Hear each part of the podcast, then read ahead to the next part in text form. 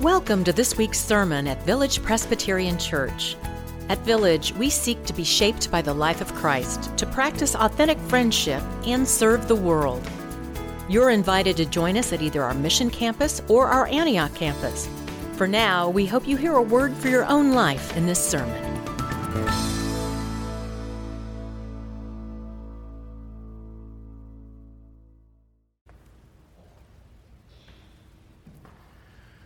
Our scripture today is from the book of Genesis in the 37th chapter, verses 18 through 28. You can find it if you want in your Pew Bible. You can turn to page 33 and read along. But before we do that, let's, uh, let's pray together. God, as we prepare to read your word, we do so expecting you to show up. For God, when we read your word, we know that it is you speaking. And so give us ears to hear. Help us as we read that everything we bring to this would fall away, but all that you bring would remain. Amen. And so we read His brothers saw Joseph from a distance, and before he came near to them, they conspired to kill him. They said to one another, Here comes this dreamer. Come now, let us kill him and throw him into one of the pits. Then we shall say that a wild animal has devoured him, and we shall see what will become of his dreams. But when Reuben heard it, he delivered him out of their hands, saying, Let's not take his life. Reuben said to them, Shed no blood. Throw him into this pit here in the wilderness but lay no hand on him, that he might rescue him out of their hand and restore him to their father. And so when Joseph came to his brothers, they stripped him of his robe, the ornamented robe that he wore, and they took him and they threw him into a pit. The pit was empty, there was no water in it. Then they sat down to eat. And looking up, they saw a caravan of Ishmaelites coming from Gilead with their camels carrying gum, balm, and resin on their way to carry it down to Egypt. And then Judah said to his brothers, What profit is it if we kill our brother and conceal his blood? Come, let us sell him to the Ishmaelites and not lay our hands on him, for he's our brother, our own flesh. And his brothers, well, they agreed. When some Midianite traders passed by, they drew Joseph up, lifting him out of the pit, and sold him to the Ishmaelites for 20 pieces of silver. And they took Joseph to Egypt. The grass withers and the flowers fade, but the word of our God shall stand forever. Amen. I'm not sure how familiar you are with Joseph. But in the Bible, he's a big deal. Maybe what you know about him is the Technicolor Dreamcoat, right? Uh, that, that was mentioned there in those verses. That's a good start. His story is kind of a rags to riches story. He is the 12th son, which makes me just feel tired. But he's daddy's favorite. And his is a story of an unexpected rise from low position to being the advisor to Pharaoh. And what we read today was just a snippet of that story. It's a story that happens in fits and spurts over the course of about 15 chapters in Genesis. And so you'll understand why we didn't read through all of it this morning, although I do recommend add it to your things to read list. What you'll discover if you do read it, or what you might know already, is that Joseph had a rough road for a long time. He might have been his father's favorite, but his 11 brothers, clearly, as we read about, had other feelings about that. What we read today tell the beginning of what is fair to assume is significant trauma for Joseph. And we, we're going to name it right now that trauma is a loaded word. The word itself comes from Greek, where it means wound, and originally referred to only physical wounds, but now in, in these days applies to psychological wounds as well. It can be a clinical term. It is the response to a deeply distressing or disturbing event that overwhelms an individual's ability to cope. It's also a word that we kind of throw around a little today. For after all, there are differing kinds of trauma. And today, I don't pretend to use the word solely clinically. It's not my intention to do so for a few reasons. First, I think what is experienced as trauma is different for different people. What's traumatic for one person may not be necessarily traumatic for another, for frankly, reasons that we understand but also don't understand. And second, I don't think it's entirely healthy to get into comparisons when we are reflecting on what has been wounding or traumatic for any one of us. I know too many people who minimize or don't recognize their own feelings or processes because they point to someone else or have had someone else point to their own trauma that they feel is worse. And I do think perspective is important. But when perspective interferes with our healthy processing of significant events in our lives, that kind of perspectivizing, if you will, it's not good. And I want to hold that. I want to keep that in mind as we look at Joseph's story today and in turn look at some of our own. So, Joseph, among many other things, he had this gift. He had a talent for interpreting dreams. And without getting too much in the weeds about that, he just had some dreams relatively early in his life that gave his older brothers reason to be offended. As the 12th son, he didn't rank well in the sibling hierarchy. But in his dreams, all his brothers were bowing down before him. He doesn't keep that to himself. He tells them all about it, and that, that was offensive to them. So offensive that they debate killing him. That's where we jumped into the scripture today. And in that moment, somewhat cooler heads, if you want to call it that, cooler heads prevail. And they settle on selling Joseph into slavery rather than killing him. They sell him to make a profit. They sell him for 20 pieces of silver. And in case you're wondering, no, that's not an insignificant amount of money at the time. It, in fact, was a common amount to purchase a slave. I do wonder, incidentally, how 11 not quite murderous brothers decided to split 20 pieces of silver. Uh, maybe another sermon for another time. But here's the thing Joseph had faults, all right? But whatever those faults were, however much his brothers disliked him for whatever those faults ended up being, being sold into slavery by his brothers was wrong by any measure. And it should be noted, for Joseph was traumatic by any measure. And we have to recognize as we read this story that family has great potential to be the source of trauma in our lives. Many of us, many of us can point to wounds that come from members of our family. Sometimes that trauma or pain can feel shameful because we think that something must have been wrong with our family, something must have been wrong with us to have so much broken in our families. And at this point, I, I, can relate to you. I know that feeling. As, as some of you know, and as I share with students, not infrequently as it comes up in any given year, some of my own trauma centers around the family in which I grew up. I grew up the middle child of three brothers a brother 15 months older, a brother 15 months younger than me. And my oldest brother, Lee, from the age of four until the age of about 13, was abused by family outside of our home.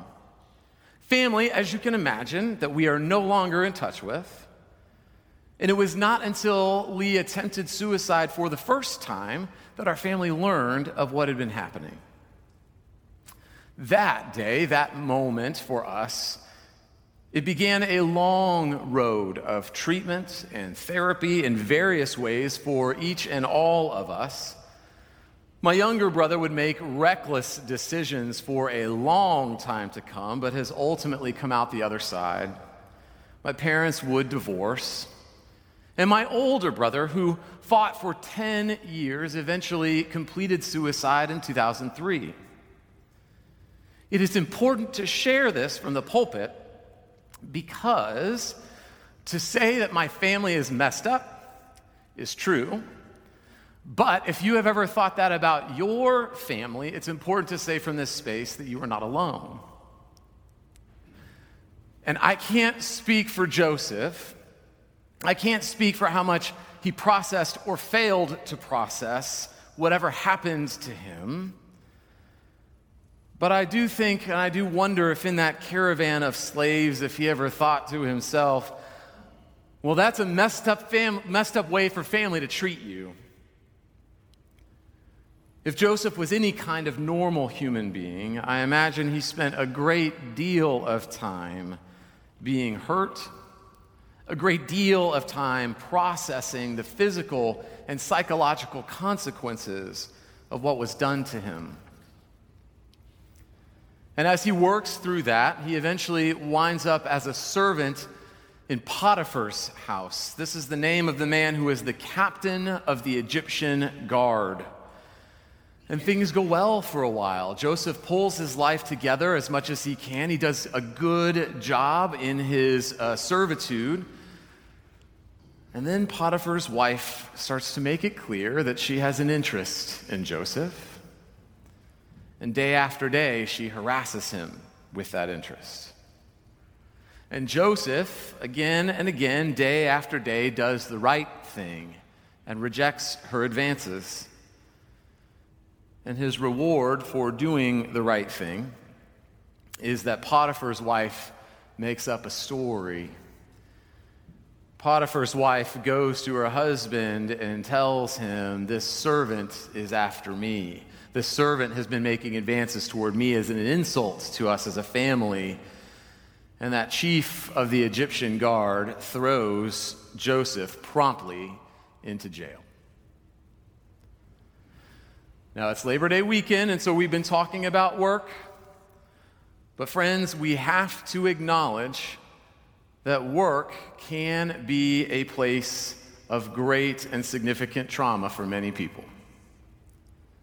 We have to name that work can be a place of traumatic harassment for some. We know full well that women in particular and LGBTQIA plus brothers and sisters they face such harassment as a reality every day at work. And it is not uncommon that in certain workplaces, we can be rewarded for doing the wrong thing and we can be punished for doing the right thing. And that, in and of its own, is wrong. That, in and of its own, is hurtful. But we bring alongside that situations like wrongful termination, scapegoating, unrealistic expectations, diminishment and bullying on a professional level, and a whole host of other things that our workaholic culture can also create. And they all of them result in burnout. It results in harmful coping mechanisms. It results in secondary harm to our family and our other relationships. Friends, trauma at work is real.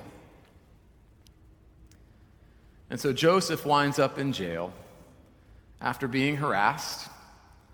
He winds up in jail after doing the right thing. And while he's there, there the, his, his uh, guards, they recognize he's a good prisoner. And it's not long before two other prisoners join him the Pharaoh's baker and the Pharaoh's cupbearer. In case you're not familiar with the uh, profession of cupbearing, uh, This is the person who, not surprisingly, would bring the cup of wine or drink before the Pharaoh. And as Pharaoh, you had some concerns about being poisoned. And so the cupbearer was an extremely trusted person to have by your side. At times, the cupbearer tasted that cup, risked their own lives for the sake of yours. To wind up in prison then meant trust had been broken. The guards tell Joseph, take care of them. Well, it's not long before the baker and the cupbearer both begin having dreams, and Joseph's gift is called once again into use. You'll recall the last time he used his gift, it found him in the bottom of a pit as a result. So Joseph, hearing their dreams, interprets them, trusting this gift. What he tells the cupbearer about his dream is that it means that you will soon be freed. You will soon be freed. You will soon be before Pharaoh once again, serving that cup to him. And when you do, he asks, please, please remember me. Remember me when you are out of this place and all is well with you. Please tell Pharaoh that I am innocent. Please tell Pharaoh that I have done nothing wrong. And not three days, but three days later, that, cupbearer, that cupbearer is in fact freed and restored. And what does the cupbearer do? Nothing. The scripture tells us that the cupbearer forgets Joseph. And the consequence for Joseph is two more years in prison. Friends, because we know that in addition to family and work, we know many of us have been broken by friendships or other important relationships in our lives.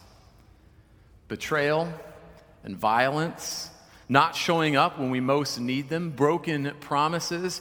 We know all too well the ways in which we have been hurt by those we trust. And so, what are we to do? What are we to do when family or work or friends or just the circumstances of life result in trauma? The first thing I'll say to that, maybe the most important thing I'll say all day, is that I do not believe God is the author of your trauma. At no point in Joseph's story do we see any hint, any suggestion that these deeds were God's design.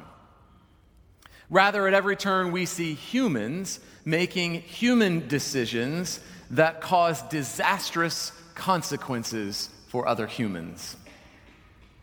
Human decisions fueled by jealousy and by anger and by thoughtlessness.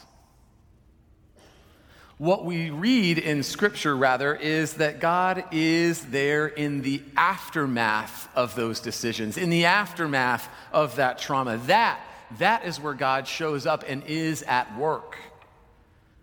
And so, friends, if someone has ever told you, if you have ever come to believe from someone that some trauma in your life is God's doing or is some kind of test from God, God bless that person, that person is wrong. To put it plainly, your trauma is not a test from God. God did not give you your trauma. We see this in the end point of Joseph's story arc.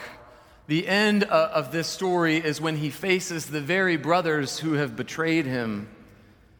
And what he ultimately says to them is this What you intended for harm, God intended for good. In other words, that terrible thing that you did, God worked in the midst of that terrible thing and did everything God could to remind me that I still have worth. And so God is not the cause of the trauma. No, God sat with Joseph in the trauma. God sat with Joseph beyond the trauma. God is at Joseph's side as the consequences of the trauma play out. Which is to say, simply, God does not forsake us. And so, if the first observation there is that God is not the author of your trauma, the second is this Joseph had work to do. Friends, we cannot wait for and expect God to do all the work and then wonder why nothing changes. Now, I'm not saying God can't do the work. I'm not saying God doesn't do the work or that God won't do the work, but I think assuming that we have no role in the work to be done is a misguided assumption. Archbishop Desmond Tutu writes We are not responsible for what breaks us, but can be responsible for what puts us back together. Friends, I believe that we are strong. I believe we are resilient. I believe we are capable. I believe God made us this way. And so, our task, if you will, in the face of trauma is first of all to feel the feelings, and second, to learn the lessons, and third, to learn to let the heaviness go. Don't mishear me in that. What I mean to say, your feelings, they are valid. The pain that you feel is real and it is valid. Your timeline with trauma and the way that you deal with it is your timeline. It is no one else's timeline. You are allowed to deal with trauma at the pace that is healthy for you. But the heaviness that you may feel is not eternal, it is not to be there forever. And so I say again feel your feelings, learn the lessons, let go of the heaviness. To feel the feelings is to give yourself permission to validate how something makes you feel, how it has affected and is affecting you in your life now. It is helpful to give a name to what you feel. When my brother took his life, I felt a lot of things, some of which wouldn't actually reveal themselves for years. Of course, obviously, I felt anger toward the family that had been the cause of it. But I was surprised over time to find myself also angry at my brother. It was not that I blamed him, of course, but I was still angry with him for choosing what he chose. It took time to come and see that those feelings too were and are valid. The Reverend Dr. Jacqui Lewis, in her book, Fierce Love, points out that heavy burdens that we carry, they have lessons for us. The unforgiven hurts, she says, the bitter resentments, and the hard feelings that weigh us down have stories to tell us and wisdom to offer. And so it is important at some point as we feel these feelings to begin to ask questions that might teach us lessons. Questions like How do my feelings make up part of who I am? Where do these feelings come from? When I am prepared, how can I or might I confront the source of what has happened? What does it mean as I continue to live my life bravely and in light of the redeeming love of Jesus Christ? It means looking boldly at those relationships that are broken, and sometimes knowing that those relationships can, in fact, be healed.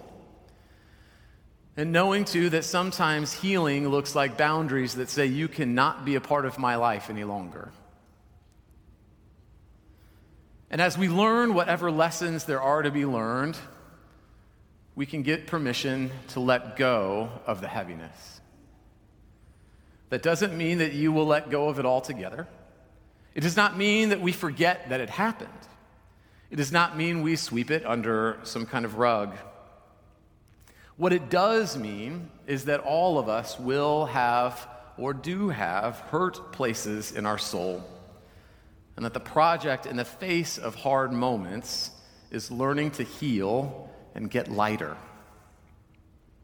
And I think we do that by talking about it I think we do that with love and support. I think we do that with people we trust. Frankly, I think we often do it with the help of a good therapist. And we do it knowing that God is not the author of it. We do it, I hope, knowing that God is fiercely at work with us and in us in the aftermath. Friends, Joseph told the brothers that betrayed him, Even though you intended to do me harm, God intended it for good. May that be so for us. Let's pray.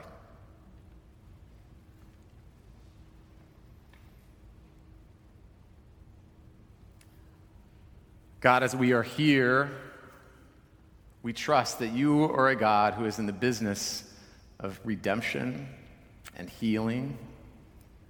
That you are a God who would not harm us. You work for us. You work for the good of us. And God, we know that no burden is too heavy to bring to you.